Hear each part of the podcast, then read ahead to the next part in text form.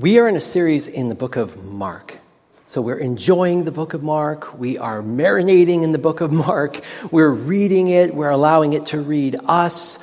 We are getting to know Jesus better through this eyewitness account.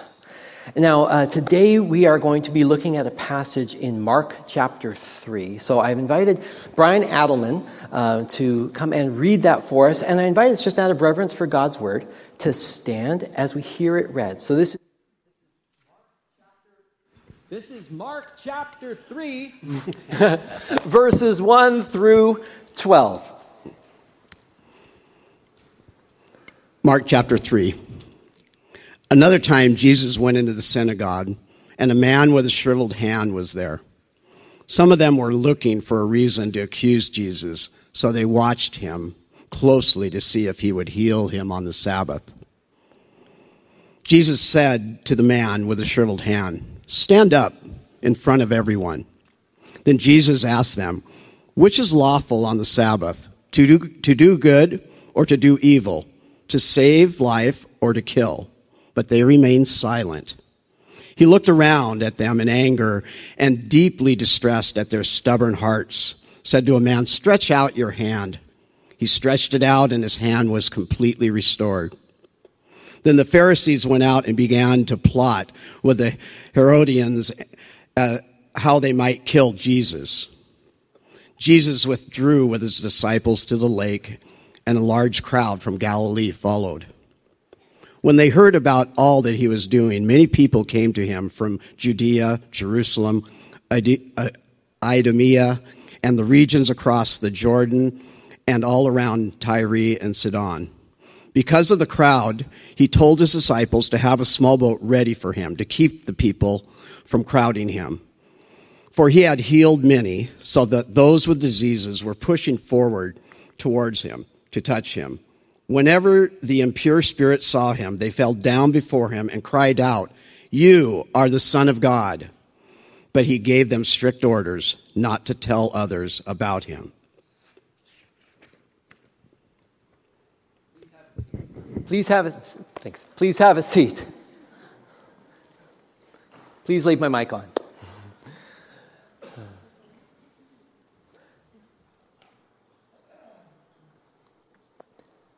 The air in the synagogue that day was so tense you could cut it with a knife, like a cloud of smoke over the area, if you could imagine such a thing. This little village, little Galilean village, had more people in it than normal, and so, of course, more people were attending the synagogue that day. Now, some parts of synagogue were just normal. You'd have the, the men over here, the women over here. Some of the men of the village would lead out in the customary prayers.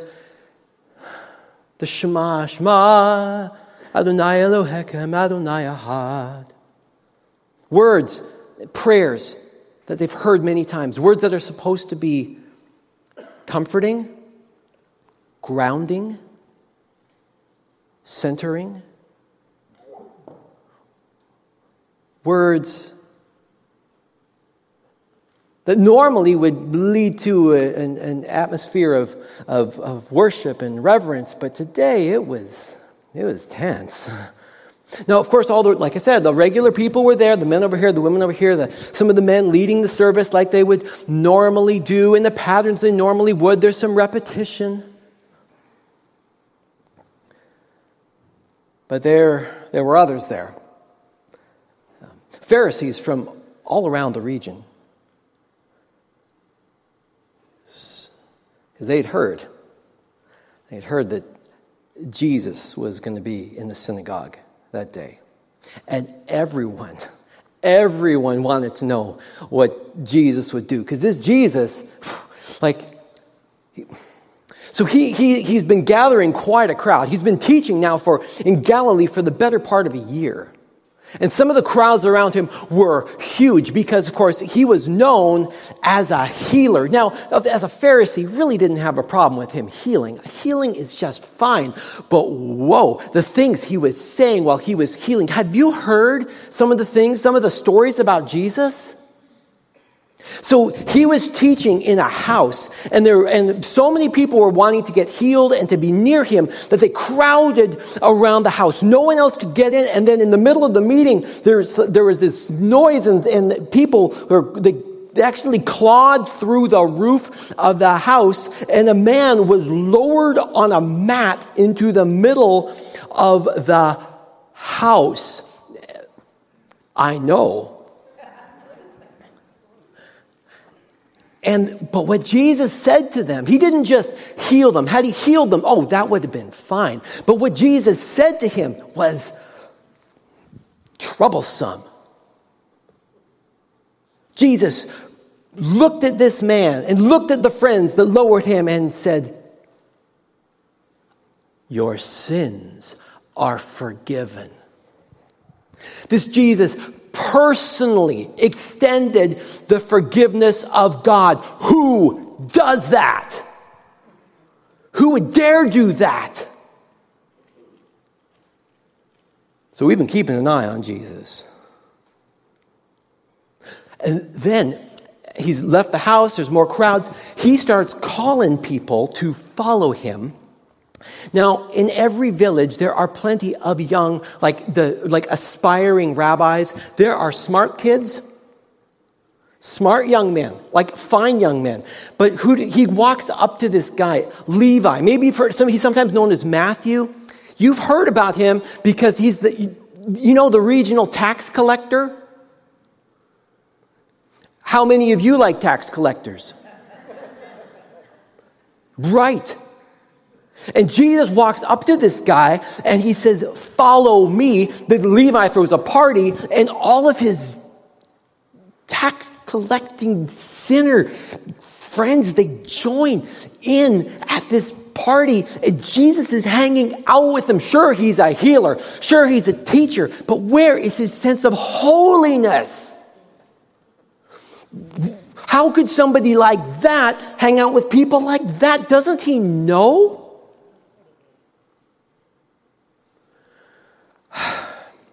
Or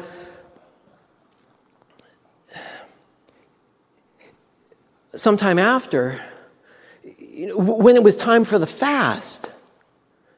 I mean, the disciples of John fast. Obviously, all the good, all the good Pharisees fast, but does Jesus fast? Answer is no. Does he get his disciples to fast? Answer is no. Sure, he's a healer, sure, he's a teacher, but he lacks self discipline. There's a long list of problems with this Jesus. But the worst, the worst, just wait till you hear what happened. It was just a couple of Sabbaths ago, from what I hear. So he had been walking with his disciples through a wheat field. That's okay, as long as you don't walk too far. He's walking through the wheat field with his disciples, and he, they were picking grains of wheat like grain, like kernels off of the stalk and eating them on the Sabbath. Picking is work. Ask any picker. May not been a lot of work, but it was work. It was work. He's working on the Sabbath. Who does that? And then this is the worst part, what he says. So some of the, the Pharisees, of course, they question him on this. Jesus, is it right to do so? And he says this He says, The Sabbath was made for man, not man for the Sabbath. Therefore, the Son of Man is Lord even over the Sabbath. The Son of Man, he's referring to himself, I think is he is saying what kind of holy man declares himself to be more holy and important than the Sabbath? The Sabbath. The Sabbath. You know. The Sabbath. God creates for six days and on the seventh day he what? He rested. So should you. It is foundational. The ten, do you remember the Ten Commandments? Remember the Sabbath day and keep it holy. And throughout the scriptures, God told his people to keep the Sabbath. And that's why the Pharisees, we, we are so careful to keep the Sabbath. That's why we have the Melahot. There are, because we're not supposed to work, so, so we made a list of, there's a 36, you may not know this, 36 categories of work that, of which you must not work in all of those 36 categories. And of course, to make certain that you don't come close to working in any of those 36 categories, there are some rules, uh, several hundred. You've memorized them. I know this. So all these rules so that you don't come close to working. You can go for a walk, but not too far. You can pick up a few things, but nothing, nothing heavier than, I can't remember, well, I can't remember, Andrew can't remember the exact amount, but you, so that you don't work. The Sabbath. Remember the Sabbath. Keep it holy. How are we supposed to expect God to redeem our nation from the Romans if we will not do the most basic of things? How are things supposed to get right if we won't live right? That's why we've got rules. That's why we've got rules. Remember the Sabbath day and keep it holy. You will not work. Now, now, of course, there are, there are loopholes in there a little bit. I mean, if a woman goes into labor on the Sabbath, you are permitted to help her. If someone is go, has an accident on the Sabbath, you are permitted to help him, at least with the basics, you know, like, the, like you, you can bandage the wound, but not so much that it heals. They could come back tomorrow and you could finish the work of, of healing on the Sabbath because you must not work. Why? Because God said so. It's important. Jesus says he's Lord over the Sabbath. Who does he think he is? Well, needless to say, the tone in the synagogue was quite tense he's sitting there on the Sabbath, or the men are leading in the prayers. The women are in the other section of the, of the synagogue as, as they should be.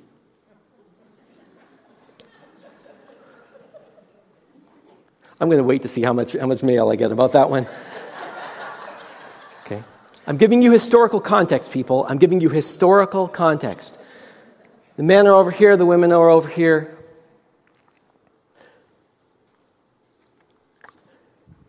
The Torah reading from the day has been completed. They opened the scroll.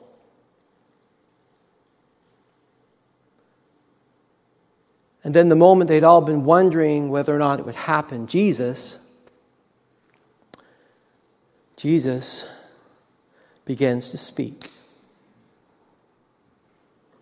He points to a man in the synagogue who has a withered right hand, Luke tells us. And he has him come forward. Now, has anybody heard this man even ask to be healed? Apparently not. But he has him come forward, has him stand in front of, of everyone, like a sermon illustration. And Jesus speaks to the assembled crowd.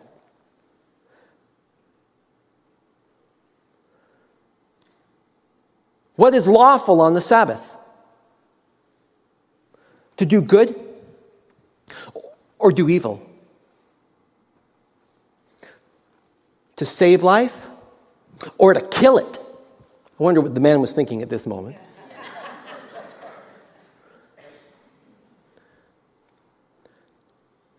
and nobody said anything.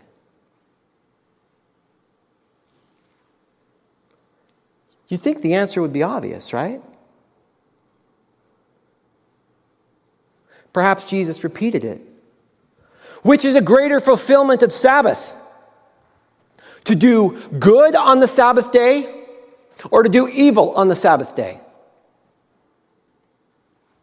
To save life on the Sabbath day or to kill on the Sabbath day?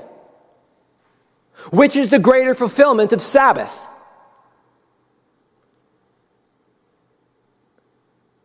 And once again, everyone was quiet.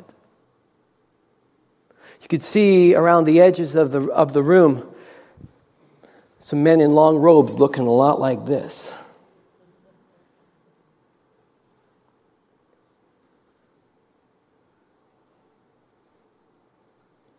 I'm assuming there was a long pause.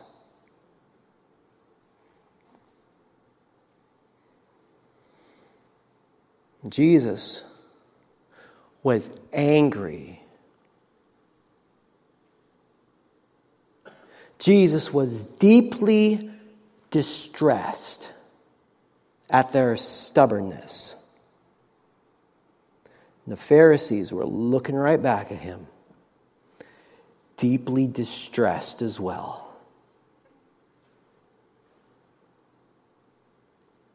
So, what's Jesus going to do? He walks up to the man with the hand. Stretch out your hand.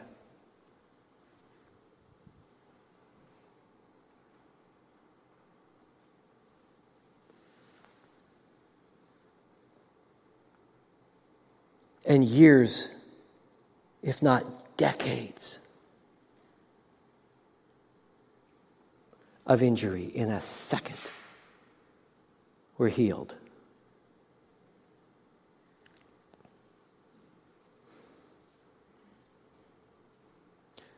The fact that nothing is written about the rest of the synagogue service tells me that that's about the point the synagogue service ended. People had heard what they, what they came to hear, and the Pharisees were livid. The healer, he couldn't even respect the Sabbath enough to heal on a day other than the Sabbath, to do his healing work on a day other than the Sabbath.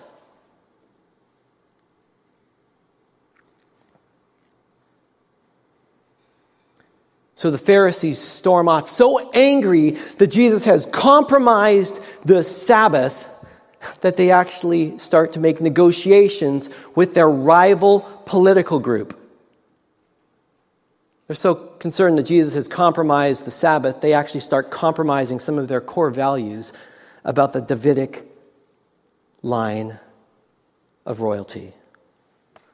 Mark picks up on that irony. I'm going to pause the story for a moment, the storytelling for a moment. I hope you, as you've been reading through Mark, you have just been awestruck at how the key, like, remember Jesus' central message? The time is near. The kingdom of God is at hand. Repent and believe the good news. The core message of Jesus is all about the kingdom of God. That in Him, around Him, through Him, that God's rule and reign is breaking out into this broken world.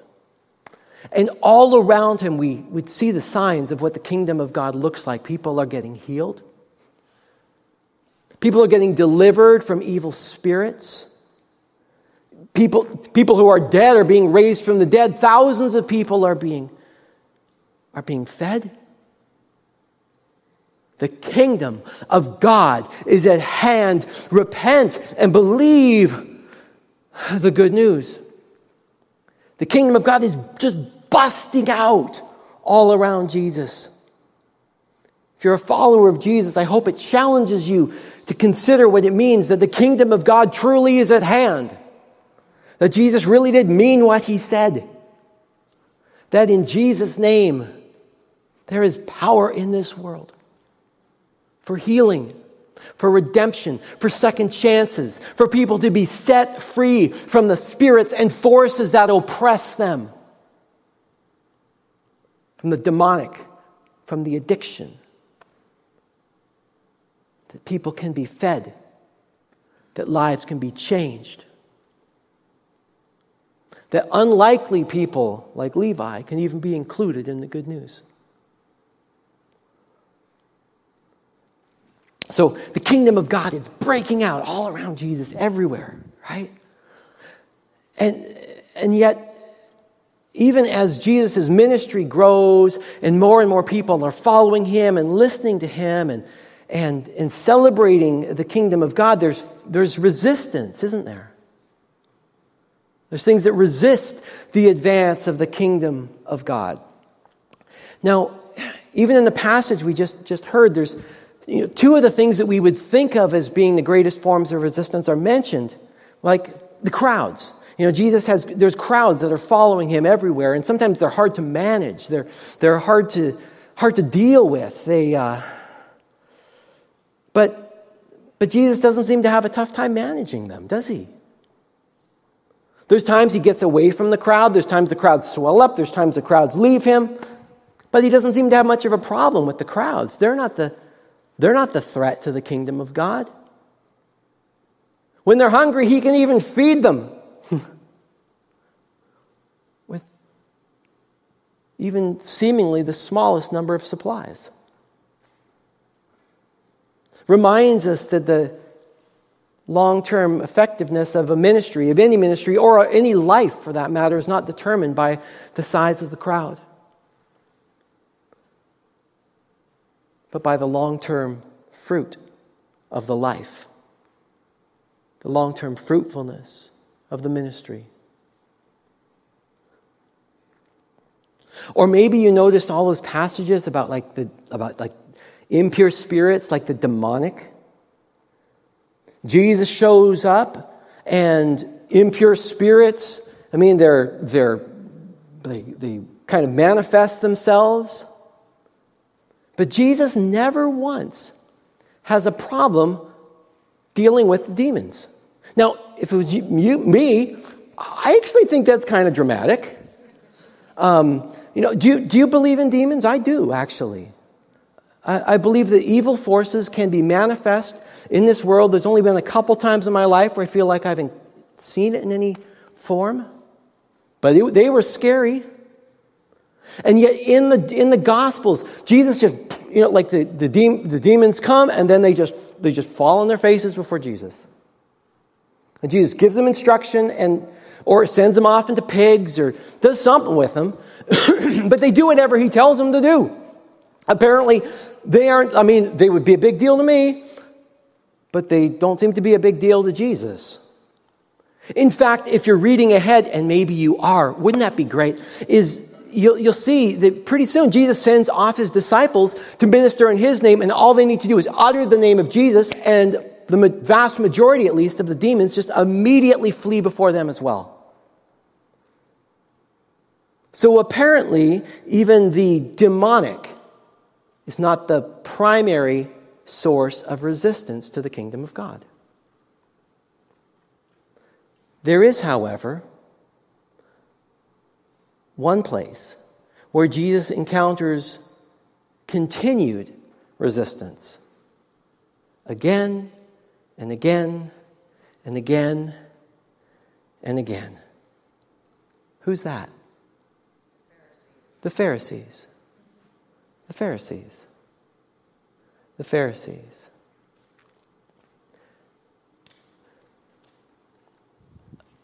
So today I wanted to just talk briefly about um, what you might call the Pharisee spirit. You could call it legalism, perhaps. Now, I went through, in, as I was preparing for this message, probably about a dozen sort of one sentence definitions for the Pharisee spirit, so maybe you'll come up with a better one. But here, here's, the, here's what I think is the core of the, of the Pharisee spirit, the thing that, that, that caused the greatest resistance to the kingdom of God, which is why it's important for us to know it. As we're looking to be citizens of the kingdom of God, it's good for us to be able to identify it in the world around us and the world inside of us as well. And it's this. Here, here's, here's my working definition that you can improve on. Okay? The Pharisee spirit, or the, the spirit of legalism, which is where you are forgetting the relational reason behind the rules. Forgetting the relational reason behind the rules. You know that everything that God tells us to do, every commandment, um, every piece of instruction in Scripture, the Old and the New Testament, every one of them is there ultimately for, for the purpose of human flourishing. Like, God really, honestly wants good for you and for me and for us. Now, sometimes, sometimes especially in today's culture, uh, those rules will seem awfully restrictive. They may not immediately lead to you experiencing your best life now or getting your heart's desire, at least in the moment. But every instruction that God gives us, every command He gives us, is ultimately for human flourishing. Let's take the, the Sabbath, for example. Like, one of these deeply embedded teachings in in, in Jewish culture that then gets passed on even into Christian culture. This idea is that you were not made to work 24 7. If you live your life without a break one day, you are going to break. And so, God instructs us, He instructs us to be people who live with a rhythm to life. Work hard and then rest. It even gives us a, lack of a better word, a recommended ratio. Anyway, if you're in your work, work life, work for six days and make sure to dedicate at least one to rest. A day where you unplug. And, and in today's world, sometimes that means quite unplugging in every form, perhaps. I just throw that out there. That's, that's been a part of my Sabbath the need to unplug so that our time can be dedicated to recharging, to worship, to allowing God to restore us. These are good teachings. These are good ways of living. In fact, everything that God tells us to, to do with our, you know, to that instructs us with. So, whether that is with things like human sexuality, don't have sex before marriage. And by the way, marriage is intended to be between a man and a woman for a lifetime. Now, those rules in today's world seem very restrictive, I, I suppose. But they're designed for human flourishing. They're designed for human flourishing. When people live that way in general, life generally goes better. God tells us this because He loves us. Or, you know, the uh, rules around caring for the environment. Don't just ask the land to produce and produce and produce and produce and produce and produce without ever restoring it, without ever giving it a chance to rest or care for the poor. Give, give attention to people who don't have the things that you have and do what you can to help. These are instructions that are part of the scriptures. And, and God gives them to us for our human flourishing. But the problem sometimes with the Pharisee spirit, when you experience it, when I experience, and I think we all do, is, is we can get so locked in on the rules, and the rules, they're intended for good. They're, they're, they're meant to be. They're meant to be life-giving. They're meant to contribute to human flourishing. But we can get so focused on the rules that we forget the reason behind the rules. And so we might be applying the rules to our life, but we've forgotten why. Maybe you've experienced this sometimes with your, uh, with your quiet time. And, I, and I, I hope you're, you have times in the day that you dedicate to prayer and dedicate to time in the Word. But if you're like me, there are times in that prayer life and in, and in, in time in the Word, it can feel like a checkbox. I'm, I've got my little YouVersion plan, and man, do I want to be up to date. I want that checkbox. And there are times, if I'm not careful, where I can be in the Word and it's, it is just rote. When God's Word is intended for us to, to be a way to not only hear from God through, through His timeless, truthful Word, but to connect with God Himself through it. That the Spirit of God meets us in the Word of God to connect us to the heart of God in those times. Pharisee spirit. Or, or maybe the Pharisee spirit that we, you know, we've got some of the boundaries for our own life. That's, you know, that's helpful language for the, for the habits and rules. Whether that's around diet, sometimes those are things that are helpful for us to put some boundaries around what you eat. or boundaries around how you handle finances or your schedule or whatever it is. And, and, and then we, you know, we, we're so in love with our rules that we, that we just heavy handedly impose them on the people around us and then judge them for not meeting our standards. The Pharisee spirit.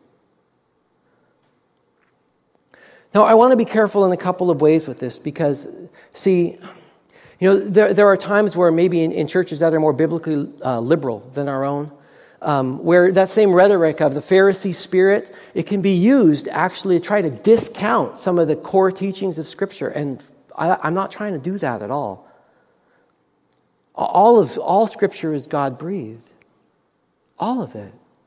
We don't want to discount things just because they're no longer popular or easy or, you know, or I, I, whatever word you want to use. So we, we're not trying to, we're not trying to, um, not trying to abandon the Word of God in any way.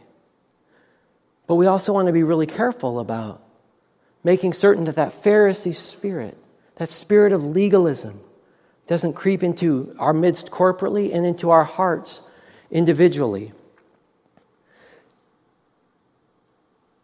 The kingdom of God is at hand.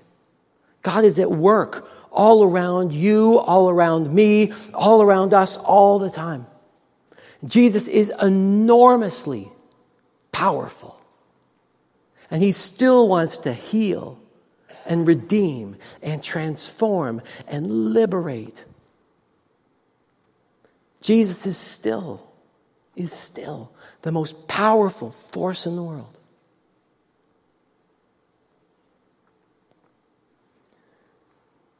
So here, here's how I'd like us to, uh, to, to close. I, I was thinking about you know, the different illustrations you could use about the Pharisee spirit. I want to be real careful with that because almost any illustration would, would, would lead me into like, hey, here's some of the fine points of this. And it so here's what I, what I hope we would do. It's just to invite the Holy Spirit to speak to each of us individually.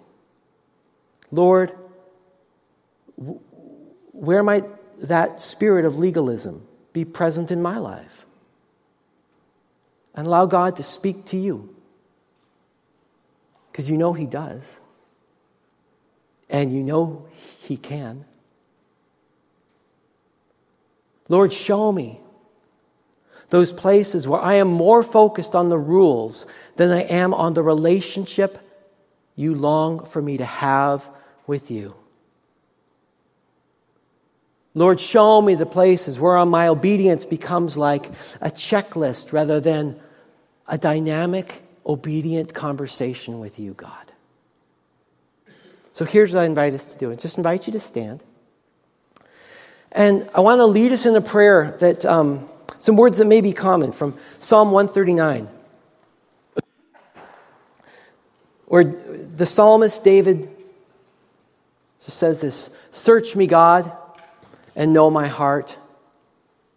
Test me and know my anxious thoughts. See if there's any offensive way in me and lead me in the way everlasting. Just to allow the scriptures themselves to guide our prayer life before the Lord and see what the Holy Spirit does in you and in, in me and in us. So invite us to stand. Invite us to stand. And whatever, whatever posture of prayer you want to take, some, maybe for you, if you're going to close your eyes, you want to hold on to the seat in front of you so you don't tip over. Sometimes it's, not, it's nice to have a hand open or whatever that posture of receptivity. And then I just invite us to say these words together, to pray these words together. And just invite God. Invite God to move in your life. Search me, God. Will you say them out loud with me? Search me, God, and know my heart. Test me and know my anxious thoughts.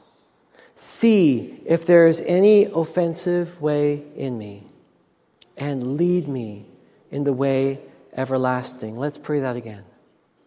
Search me, God, and know my heart. Test me and know my anxious thoughts. See if there is any offensive way in me, and lead me in the way everlasting. And just invite us into a time of silence for just a few moments and just see, see what God tells you. See what the Holy Spirit impresses on your heart.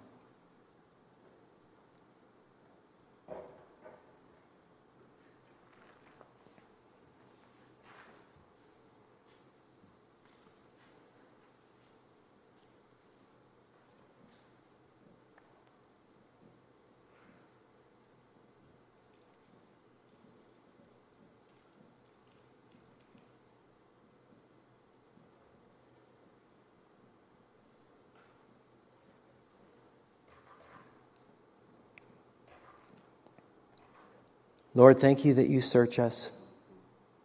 Thank you that you know us even better than we know ourselves.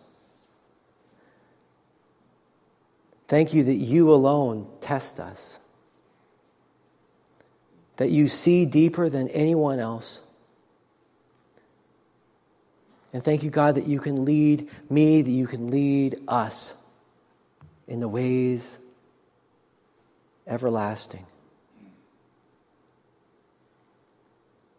Lord, show us those places in our lives individually and, and perhaps corporately, even, where we have been more focused on the form than on the relationship, more focused on the rules than on what it means to, to allow those habits and patterns in our life to lead us into deeper communion with you. God, thank you that you truly desire good for us. And Lord, thank you that your kingdom, your kingdom is all around us. God, I don't want to miss out on what you are doing.